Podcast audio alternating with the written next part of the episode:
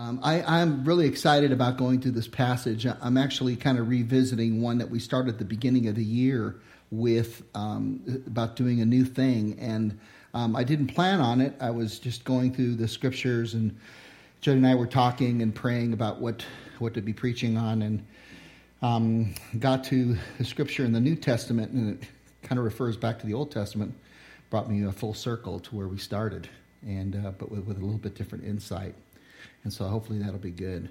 Um, my heart is very full right now, very full.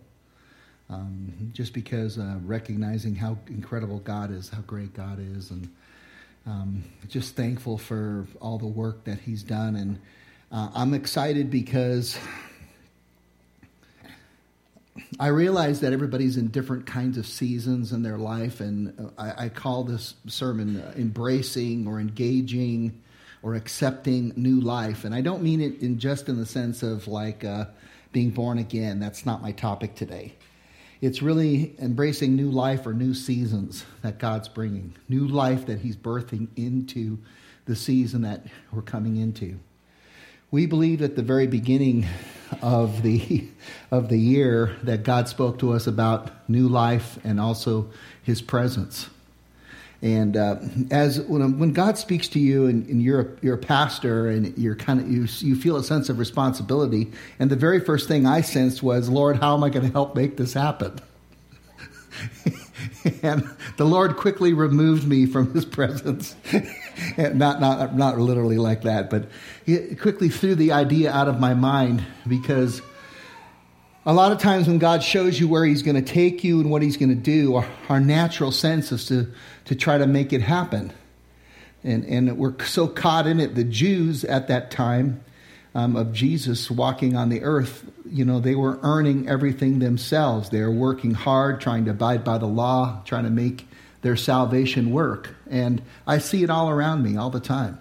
I see it in some of our local religions here, where there's a works oriented uh, you know, try to earn God's salvation, try to make yourself just a little better. I, I see it in the way people grab from sports analogies. You know, look at how hard he trained. If you just train a little harder, you get a little better. And, and then I, I watch these athletes who get better and they train more and they get better and then they get older. right? And, and they're still trying to, I'm still, you know, they kind of hang on toward the end. You know, I'm still better. I'm going to still get better. No one's counting me out. Then all of a sudden, you know, age catches up to you. And then, you know, and all of a sudden you just can't jump as high. I really can't jump as high as I used to be able to jump. you know, it's funny. And, and, and, you know, you, you can't jump as high. You can't run as fast. And, you know, you start in diapers and you just eventually just end up in diapers too, don't you? Right? Isn't that how it works? And life is humbling, isn't it? Uh, because in one sense you, you, think you you have all this power and all this energy and you see it in like i mentioned in the sports world where you're trying to become something and you're working real hard and and and everybody lauds that they think wow that's incredible you work hard and you see the benefit you see the reward and then I mentioned again, we see local religions and religions that we observe, we say hey, they're, they're works oriented. You know, they, they believe they're going to be saved by works. And then we look at ourselves as believers who believe in the gospel, and I'll be honest with you, I see the same thing in our churches. I see a lot of the same thing. People are working so hard to try to earn their salvation or trying to get to that next level.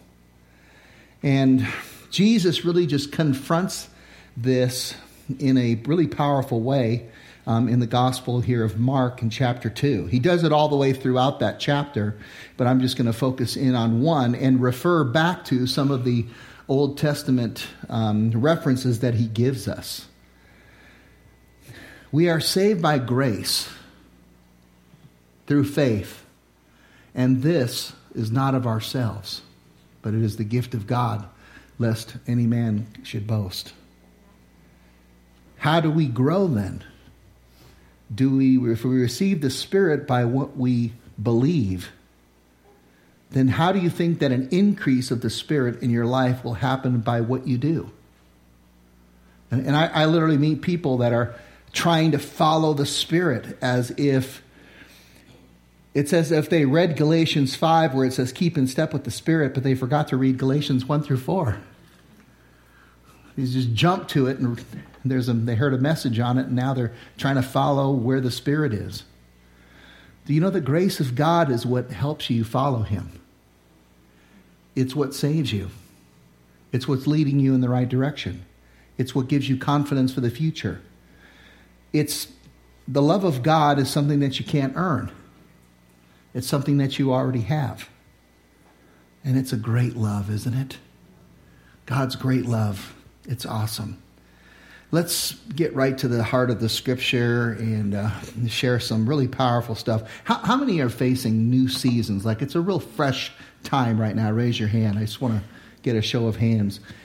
How, how many would say, and be honest, you don't have to exaggerate, how, how many feel like it's, boy, like you're sensing that God is going, it's not only a new season, but it's kind of a breakthrough season. Like there's something really, I'm making a big change. Raise your hand. A little higher so everybody can see. I, I don't think this is just universal. I, I think that the Lord is doing something in our midst. Amen? And, and He wants us to have the right heart in it, He wants us to have the right viewpoint of it. He wants us to focus on the right ways to prepare ourselves for it. My natural way of preparing for it is just try to help him and try to do it. That's my natural way. And, and, I, and, and it's funny because 10 years ago, I wouldn't even have caught myself. Would have just done it. And at the end, I would have gone, well, that was stupid. But almost at the beginning now, I, I hear the Lord saying, yep, you need to navigate this, don't you? By not working harder than I am and I can hear him. And I, and I feel myself waiting, and I go, wow. I'm like excited. I'm like, wow, I'm listening to you. Has that ever surprised you when you're listening to the Lord? And there's, it's in an area that you're not usually listening as well because you're trying so hard to listen that you're stepping all over yourself. How many know what I'm talking about? Right? Well, that, that's the season I'm in right now. And so when the Lord brought this to me, I was thankful because uh, uh, I'm, I'm always thankful when something totally applies to my situation that He wants me to share. And, and that that's this today. So let's go to Mark 2.18. And then uh, we're going to be jumping back to Isaiah, where some of the references are related to this and this power of the Gospels. Once, when John's disciples and the Pharisees were fasting, can you say that word? Say fasting. They were fasting. Fasting is a thing that you do because you're, you're pleading unto the Lord to do something, or you're denying yourself so that you can hear Him maybe in a spiritual way. There's a lot of different fasts, but it's, it's not just not eating, it's a, it's a longing for the justice of the Lord, for the power of the Lord, for the mercy of the Lord. And, and they're, they're asking him, Why aren't you guys, John's are, the Pharisees are, why aren't your disciples? Now think about this part of the fasting that they had originally was just once a year. There was a, a, an official once a year fasting, and then this had become um, with the with the Pharisees and the Sadducees twice a week, Mondays and Thursdays, they would fast, and the twice a week. And then John's disciples, being disciples of the Pharisees, somewhat also kind of incorporated that. It was kind of the cultural norm, twice a week. And now Jesus comes up. Here is this Messiah who they don't realize is the Messiah, but his disciples do. They're seeing that he is. You're the, you're the Son of God. We know, we think we know who you are. We're following you. And all this fasting has been to see a final release of freedom. It's to see the jubilee that has been proclaimed over these 50 week, you know, ceremonies finally has come to some conclusion. Daniel's prophecy of, you know, 490 plus 1 and all these weeks that were prophesied through Zechariah and Nehemiah and all through Genesis with Abraham, it's come to a conclusion now where Jesus Christ has come on the earth as the answer for mankind. And they're asking him, and I get it, why aren't they fasting? And imagine the Son of God go, they've been fasting for this. They've been struggling for this. The Israelites trapped in Egypt was a picture of deliverance which is fulfilled now. When he opens Isaiah and declares the prophecy, he says, This prophecy is fulfilled in your hearing. If you ask me, where can I be one place in the Bible and just witness it, it would have been that event. I would have wanted to, just as a Bible student, I would have loved to have sat there and watched Jesus come forward and declare to the religious people around him and to the world this scripture is done. I am the answer to the prophecies. I'm the answer to the promises. I am the fulfillment to all the law breaking. I am the answer to sin's curse. And everything will be paid. Everything will be resurrected. Everything will be made new. The old covenant will be obsolete. The new covenant will reign. There is a new goodness in life. This is exciting. So go back to the question why don't your disciples fast like John's disciples and the Pharisees do? Jesus replied, Do wedding guests fast while celebrating with the groom? Like, listen, before you get there, you know, people are worried about the wedding. I've done hundreds of weddings, you know, but once the wedding starts, you don't fast, you get out the banquet food. You get the couple and they're going, Do you promise? I do. And do you? I do. And you look good. And you look good. Right? And they smile. And the, the woman comes out. she's like, You know, she's looking good. And he's like, Hey, man, she's looking good. And he's looking good. Right? And then they're all, everyone's going, Yeah, yeah, yeah, yeah. And then they have a big, huge party. And there's a celebration because their life has been changed. It's something different. Now, that is an earthly analogy that Jesus is using. Do wedding guests fast while celebrating with the groom? Of course not. They can't fast while the groom is with them. They can't fast. There's nothing to mourn. But someday, when the groom will be taken from them, and then they will fast. And guess what? Jesus was taken away from them and he was buried, making the payment for sin. Three days. And then, when sin's payment was completed and sin's payment was paid in full, then sin connected to death lost its power. And he rose from the dead in our form, showing that death had been killed the death of death in the death of Christ. How many say amen? amen? And guess what? Then all of a sudden, you have Easter and hope comes, and hope is filled. Everything is there. Hope is there. And, and the women see him first, and they go, Man, the guys aren't going to believe it. Go tell them anyway, especially Peter. And Jesus is resurrected, and hope comes back into it. And the groom is back with the life of the church. And the Holy Spirit, then in the book of Acts, falls on the life of the church. And there is joy. And the fruits of the Spirit now manifest itself in the church. Do we really want to go backwards? Do you want to go back to the law? Do you want to go back to the rules? Do you want to go back to unfulfilled promises? Do you want to go back to earning your salvation? Or do you want to embrace the good news of Jesus Christ and say, Hallelujah? Hallelujah. See, I don't, I don't think you get it. The hallelujah is worth more than that. It is. I'm telling you, it is. I can't, you know, I'm inside, I'm going crazy. You know, I, am just either a horrible communicator, which could be true, but but the you know, but the thing is, is like, isn't this the most exciting thing ever? this is so awesome. This is so incredible. Besides, Jesus said, who would patch old clothing with new cloth? For the new patch would shrink and rip away from the old cloth leaving an even bigger tear than before. I mean, most of the clothes that we buy now is pre-shrunk cl- clothing. You know, it's pre-shrunk, it's got it's water treated, it's dried, and then maybe it's stretched out to the right size now. And, and so now, now it's pre shrunk. So if you buy cloth that's also pre shrunk, you can use it to patch.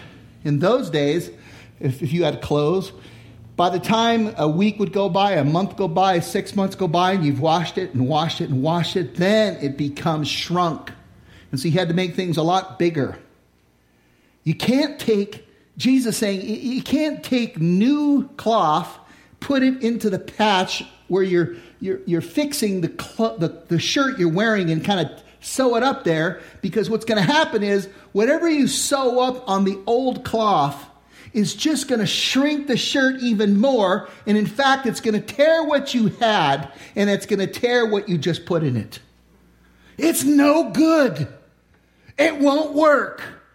You can't patch it up. You can't take your life and go, oh, I'm so, oh man, I need to be saved really in areas, you know, two and quadrant six. You know, those are the areas I need God in. And so, God, come on in and just kind of fix this one here. Let's put a patch on it here. No, you need new life. Unless a seed falls to the ground and dies, it can't birth a plant. It can't birth more seeds that come from that plant, which will make a harvest. Do you understand that the more you patch it, the more God will lovingly and faithfully work against you for your own sake? Can I tell you, say, I may not be the greatest person in the world, but I preach the gospel here every week. Right. Every week. Right. It's the gospel, it's Jesus Christ. Yeah. Jesus Christ and Him crucified every week. Yeah. That's what, because it's the only thing that matters.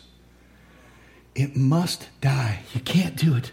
Jesus saying the tear is going to be even bigger.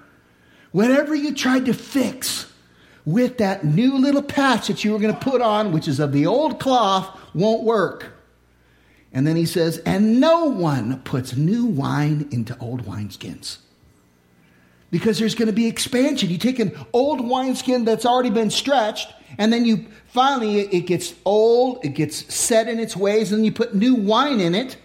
It says, for the wine would burst the new wineskin, the wineskins, and the wine and the skins would both be lost. New wine calls for new wineskins. You can't take the old housing and put a bunch of wine in it that's new and then it's going to expand. It wants to grow. It wants to become something. It won't fit in your old paradigm. You can't just fix your old religion. You can't take the old season and just kind of modify it. You can't just go, God, just sort of steer me a little ways. When, I first became a Christian, I've shared the story before. I was working in a recording studio for probably about eight to ten years. Uh, I love the studio. We built it from the ground up. We wired it with all incredible, really great Mogami cable. It had all kinds of sophisticated patch bays for those of you who are in the audio world. We were the, basically the beta test site for all kinds of new automation faders that were coming out. We were working with some really big artists all over the place. And I became a Christian and I pour my soul into this thing. And I remember being in the restroom of that studio, and I remember the Lord speaking to me, and I, I, all of a sudden He was taking my peace away every time I walked into that place. He was just taking my peace away. And I thought, Lord, this is some kind of repentance. I got on my knees and I got on my face, and the Lord said, Your season at the studio's done. I'm going to do something else. And I faithfully said to the Lord, I can't hear you. I don't know what you're saying.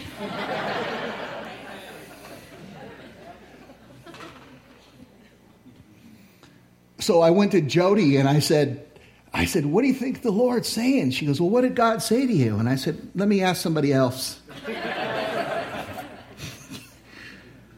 and it didn't matter. I, I, I waited a week, I waited two weeks. And, and, then, and, and then I came back to the Lord, and it was like it was as if the Lord was standing there with his with his one ear closed, and he looked at me and he just said, "We are not moving on past this." And I said, "That's not fair." Because look at all I built. I read in the proverb that hard work leads to profit. You wouldn't violate your word, would you? I was waiting for an apology for the Lord. Totally understand. I forgot to read that proverb. It's been a while. But nothing budged, nothing budged, nothing budged until finally I woke up and the Lord brought me to a place of obedience. Well, it wasn't obedience. You know, if you don't obey the first time, it's not obedience. Right? How many say amen? Right? That's why you teach your kids to follow you the first time. You do your best you can so they know if they don't, it's not obedience. I wasn't being obedient. God was dragging me through my disobedience. And He finally brought me to a place where I said, okay, Lord, and it was the hardest thing meeting with my partner in the studio. And I said, I can't go on anymore. It's like, what? Everything that you've poured in here? And I remember I, I did every kind of odd job for almost a year. Almost a year. I mean, literally. I'd wake up in the morning and, and I'd listen. I had no college experience. Well, I, I got kicked out of three colleges. yeah, I fought one teacher. I won't give you all the things, but each morning I'd get up and I'd make a phone call, and or I'd get a call and I'd have a job that day, and doing all kinds of odd jobs. And then I found out that my wife was pregnant with Caleb. And I remember thinking to myself, what am I going to do? What am I going to do? And each day I wouldn't have something. I, would get odd jobs. Pete was working at a car dealership and he'd go, You want to drive this car? I'll pay you 100 bucks if you drive this car from here to there. I was like, Yeah. And the guy goes, Hey, you want to rip out some carpet? I go, Yes, I'll do it. And, and I was thinking, Man, I'm a musician. I'm a creative person. I, you know, I feel like I have talent in this. And all I'm doing is every odd job. And the Lord said to me, He says, I'm teaching you to walk by faith because you're going to need it later. I'm so thankful for those days. I hated those days. Hated those days. I really did. But the Lord taught me how to obey Him with a happy attitude. And I'd wake up in the morning and I'd go, God's got something. And I lost my license because I had 30 tickets because of all these stupid policemen it's all their fault. And the stupid judges, they don't know what they're doing. I'm kidding. So I lost my license and I had to earn it back. So I took the bus everywhere. It was humbling to take the bus everywhere for me. But you know what? God was bringing a new season and He wanted me to die to the old season. He was doing things for my own benefit. I used to give my kids time out. I'd make them sit in one space. And I'd just say, sit there, you can fold your hands. And I said, I just want you to think about it. And to them, it seemed like an hour. It was like five minutes, seven minutes when they were really young. And I said, It's good to sit there, isn't it? What are you thinking about? And it would be hard. And they, they wouldn't be humble when I'd sit them there. But after they'd been sitting there for a while, then they'd get humble because they didn't want to sit there anymore. right? They're not dumb. But God does that with us, doesn't He? Sometimes He just makes you sit there with your hands folded. And sometimes you're just waiting for that next season to come. And Jesus is telling these religious leaders of high stature, of, you know, finding, they have found all these sophisticated ways to make their religion attainable. I can do this and I can do, I can do this. And look at my outfit. When I pray, I pray on the city streets, oh, our Father, to set a good example. I tithe, you know, everything of every part of, you know, every mint and every myrrh and every part of every spice. I'm very meticulous. And there's like a false hope. I was talking to someone yesterday and they were saying, What about this person? Are they going to heaven? They were asking me. And I go, Well, what do you mean? And they go, They're a good person. And I said, Well, then, if you're a good person, you get to go to heaven. And that's true. I haven't met any of them yet. Anyone here a good person in perfection? Because the Bible says if you break one law, James says, it's as if you broke every law before God. How many would admit we're not as good as we think that we are? Come on. And uh, what'd you learn in church today? That I'm not that good. See, and you know what the natural thing to preach now? Once you're not good, here's the, here's the logical sermon, but the false one. So be good now. And there is scriptures that talk about doing good. Overcome evil with good. But the root of it is found in the power of the Spirit. And the Spirit is found by the cross of Christ. And the cross of Christ is rooted in the payment made. So it's not just a do good, it's a in the power of God, the Holy Spirit commands do good by my Spirit. It's a grace thing. New wine calls for new wineskin. Listen, when Jesus came, everything changed. Just say everything. Everything. I wrote down a few here. But his death, his cross, his resurrection. Historically, it changed, okay, because he changed the way history was. What happened 2015 years ago, we look back at the time of Christ. We write our checks every day reminding us of the gospel. Historically and personally, the scriptures, the prophecies, the promises, the ceremonies were fulfilled. The religious point systems became null and void. Old Testament rules no longer apply in the same way. We don't throw out virtue of the Old Testament. We are no longer under its supervision, according to Galatians 3:17, which comes before Galatians 5, students. Everything is different and new. It's time to rejoice and embrace. Amen? Amen. The new ways are not the old ways. Old cloth incompatible with new cloth. Old wineskins incompatible with new wine. Listen, you can't play Blu ray discs on your VCR. Have you figured that out? You can't sync your iPhone with your Texas Instrument pocket calculator. Right? It's just not going to work. And you can't keep on living as if Jesus never came. You can't keep doing religion like Jesus never came and died and rose again and gave you new life and new hope and eternal life. You can't keep doing the same thing. Amen? Okay, in Hebrews 8 9, he reinforces this. It will not be like the covenant I made with their ancestors Remember when Jesus pulls out the bread? Jay and I, Jay and I are going to be singing a song, um, an original song about this in, in a few weeks. It will not be like the covenant I made with their ancestors, the old covenant, the covenant of works, the covenant made with you are my people, I'm your God. You follow me, and then I'll be faithful to you. This one is Jesus Christ brings the new covenant with his body broken. Amen? It's the New Testament. It's a new covenant in my name. It's a new, it's a new love. Because they did not remain faithful, it says, to my covenant, and I turned away from them. It happened just like it is. They, they obey, and they didn't. I told them to obey, and they didn't. Sound familiar?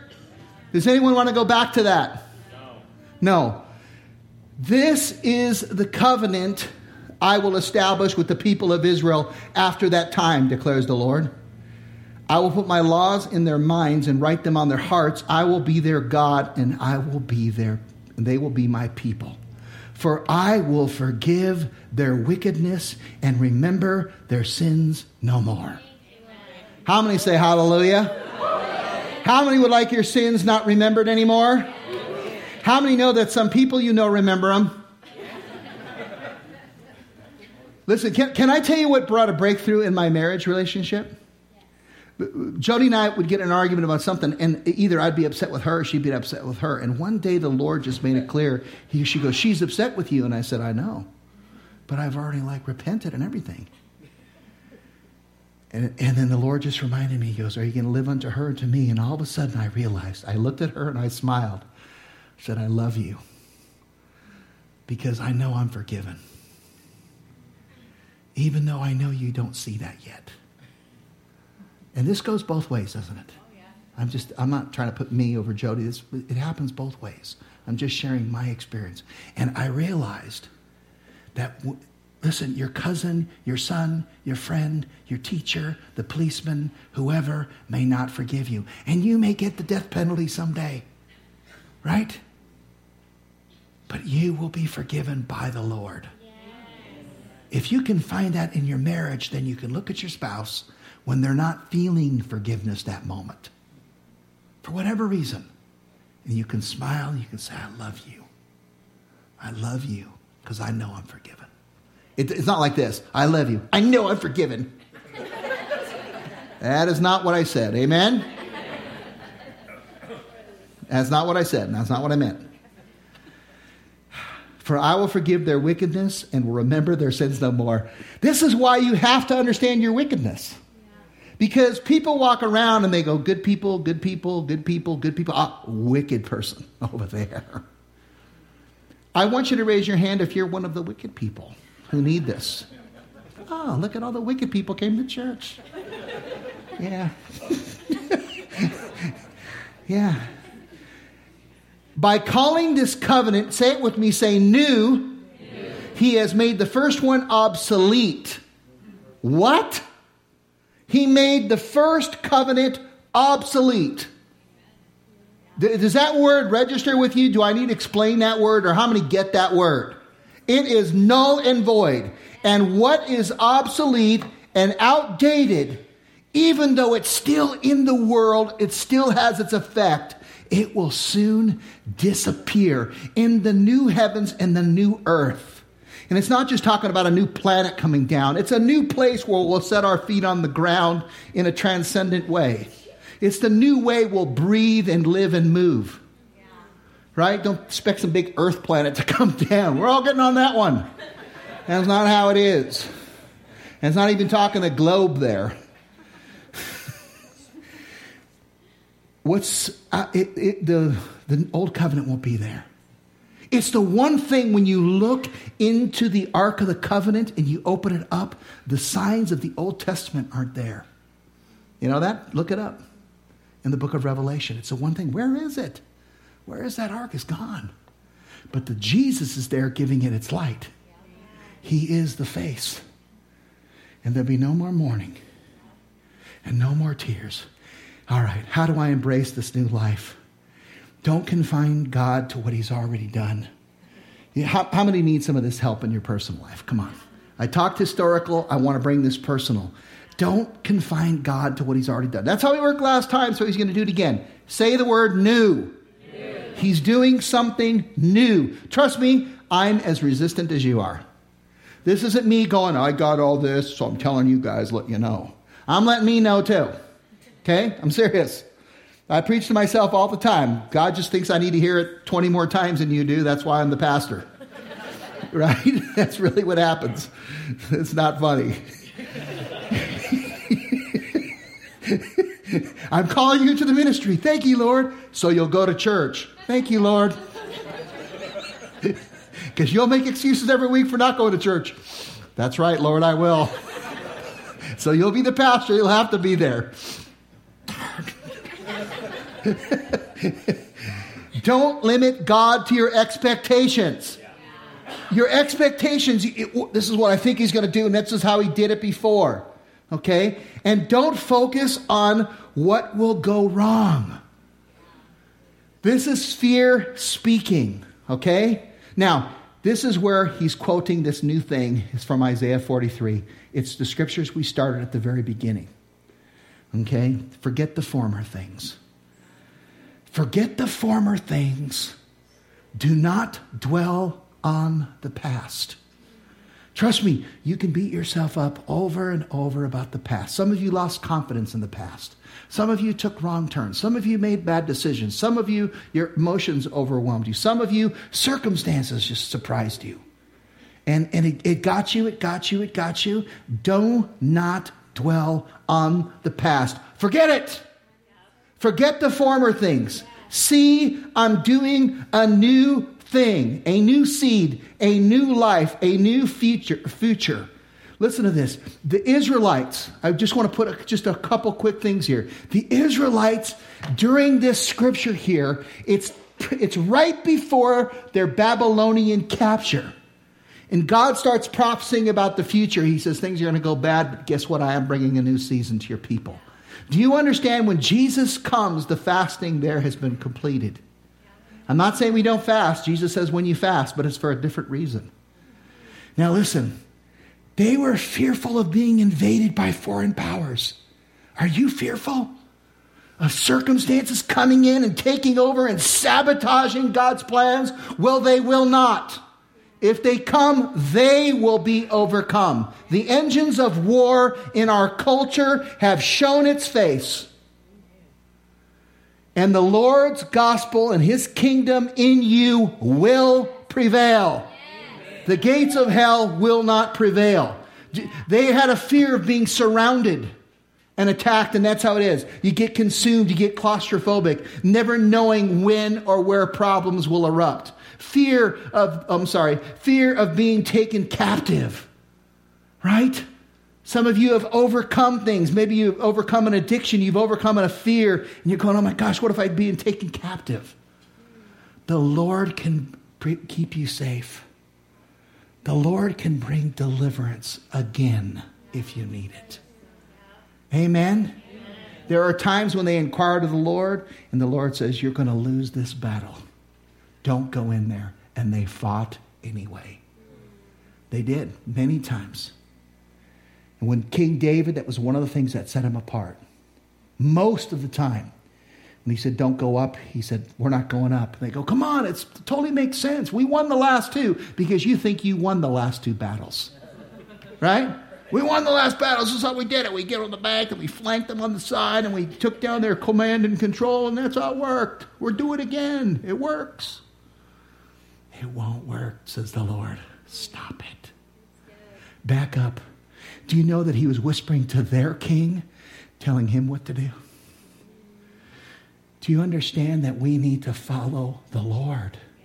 That is what's important. Fear of being captive, captive to the heartaches, captive to the politics, captive to the power of this age, captive to our fears, and then fear of being distanced from God's destiny for myself. You know, it's too late. I, I, when, I, when I went over, when I was going through this and the Lord was showing me this in the history, the Lord stopped me on this one. He said, This one is in the midst, in your midst. I've missed God's will. I was in my prime, and this is when it should have happened. God can make all things new. God can make all things new. He can make them brand new. And you might think, but I was guilty. I'm the one who blew it. Yes. That's why he will remember your wickedness no more. Amen? And then fear of getting what I deserve. Aren't you glad the Bible says he doesn't treat us as our sins deserve? If God treated me, me as my sins deserve, I'd be in a heap of trouble. Right? a heap of trouble. And I'm glad for God's discipline, not at the time, but afterwards, when it's produced a harvest of righteousness. Listen, we also need to prepare for new life. See, I'm doing a new thing now, it springs up. Do you not perceive it? There's that word para. You know, do, do you not know it? Know it is that sexual intimacy word that is used with husband wife. Do you not, don't you know it? Don't you know it? Don't you sense it? When I asked, Is God bringing a new season? You went, Yes. Do you really know it? Do you understand it? And listen, you may not know what the new thing is. Because I always think I do know what it is. Right? And I'm going, it's this, and it's this, and it's this. And I, I always go to God, it's either A, B, or C. Lord, which one it is? And He goes, it's J. Like, which one's J? One you haven't thought about it. Well, then I'll get a team together to analyze all the letters. It's J4. it's always some other number. Listen, why doesn't God tell us what the new thing is? Let me give you some hints here. To focus us on readiness, not speculation. God wants our heart ready, not speculating on what's going to happen. He wants to hinder us from trying to help him. and getting in his way. Right? Do you know how many times? Do you know how many pastor friends I've heard? Pastor Jack was one of them. When he was, God was, they were moving them into a new building, and Pastor Jack was trying to make it. And he told the the Lord spoke to him real clearly. It's in his in his book, but I, have known Pastor Jack. He, he said that he had to, the Lord told him not to go to church, and his whole staff was going, "Why?" And he says, "Because the Lord told me I would get in His way." And he said, for six weeks, he said, I don't even want you to look at it and I don't want you to think about it. And this is a man raised in the life of the church, grew up. How do you not think about it? But when he came back, God had done a ton of things despite him. Not despite him, despite him. Listen, why doesn't he tell us what the new thing is? To stop us from our attempts to drum up more faith. This is something I see all the time. I just need to have more faith. You, if you have faith the size of a mustard seed, you can make the mountain move. It's not the problem. You have enough faith. Say, I have enough faith. I have enough faith. Listen, that's not it. It's being in the will of God to know where to exercise that faith. It's not a matter of just going, I got a lot more faith. There's no boasting in heaven. Have you heard that before? You're not going to go, thank you, Lord, that my faith was way bigger than that loser over there. He obviously didn't get anything, but I got it through my faith you know, and you get to heaven, and oh my gosh, you know. And there is times when God admires faith, the Roman centurion, but his and his daughter was healed, but the he was he was faithful in his being under the Lord's authority, not not grandness. And listen, the other one with the new thing is to show us his unending wisdom and power. God is doing a new thing in you, and God is doing a new thing for you. How many say amen? amen? I'm almost done. I'm going to be five minutes late, and I don't care today. Number three, thank God for his promises. Listen to what he says. And I've, I, I actually taught on the scripture, so I'm not going to te- teach on this one here. But this is the two scriptures in Isaiah 43 here and in the 54. He says, I am making a way in the desert. How many can see the desert you, are standing in? Yeah. Right? It's just a desert. That's where it is. I'm making a way. Don't make it happen this time. God says, I am making a way. I'm making a way in the desert and streams in the wasteland. Thank God for his promises, for his purposes, and for his provision. Amen. How many are excited about the new season? Listen, we, there, God is doing all kinds of stuff in, in, in our midst. And I'm not just talking, I'm not talking about church life. I'm talking about we are the church, we're the people. God is doing stuff in our midst. He's doing some fantastic things. We need to let Him do it. We need to follow Him. We need to trust Him. Whatever circumstances, Ira did a great job at the beginning here, having you surrender to things. Why don't you close your eyes and let's turn to the Lord in this? Can, can we please? Thank you, Father God. Lord, help us to think big. That's my fourth point. Lord, I want to have my trust in your provision in the new season. Lord, I have to confess that I have a tendency to want to help you out. I have a tendency to want to make my faith greater. Lord, I have a tendency to do all the things that I just preached about, most of them. Lord, so I want to confess it to you. If, if, if you're with me, would you, you don't have to confess the ones that aren't you, but if that's you, if you're, it's part of this is in you also, will you just say, Lord, forgive me? Just tell him, just speak and say, Lord, forgive me. Maybe you've been putting new wine into your old wineskins, hoping that the, the last season that you built up is kind of a big fortification and should launch you into a brand new season. The Lord saying, I want you to give up the past. I want you to let it go. I'm doing something new. You need to be pliable to me. You need to be moldable. I'm shaping you into a new shape. The old Play Doh, right? The old dough, the old clay, it's in the, in the end, it's all going to be made new. But the Lord says, This season, let me shape you, let me mold you. Let me form you on the inside. Let me shape the Spirit of God in you. If you need to receive that, we just raise your hand to the Lord? Just both hands. Just raise them up and say, Lord, mold and shape my soul.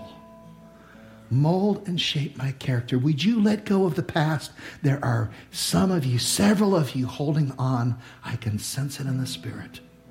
You're holding on to what you've built because it's so valuable to you. The Lord's saying, Let it go. I have it in my hands. You won't lose what's of value, what's uh, of eternity, what's eternal. You won't lose it. I have it. Would you just release that and say, Lord, I embrace the new season? Some of you, you're holding on to your wickedness. You think it's you. You think it's your identity. You think it's part of you. The Lord's saying, No, it's not. That old man is dead. It's just an echo, it's a remnant. I'm molding you into the image of my son. Would you let that go and say, Lord, thank you for the mercy. Thank you for the new covenant, the New Testament. And some of you are still fearful of the past because of past hurts, past pains. And you're thinking, I'm tired of being disappointed. Hope deferred makes the heart sick and your heart feels sick and you say, I don't know if I can hope again. And I'm telling you, you can. You can hope again because it's a new season. Let the other one go. Let the pains go. Let it go. If that's you, just raise both hands and say, Lord, I embrace, I trust again. I have faith in you. Just your faith is already there. The word is near you, it's in your heart. Just say it Jesus is Lord. Jesus is my Lord. He's my God. It's right there. You didn't have to conjure it. You believe in your heart that He's the Lord because it's right there. And I thank you, Father. We lift up our lives to you. And Lord, thank you for redeeming us. Your goodness is so good. Oh, Lord, pour the knowledge of you into our hearts so we can rejoice Lord. The day of fasting for hope, Lord, it's temporal, but the eternal part of it is gone. Jesus is here. He's here and He's in us and He's with us forever. We bless your name.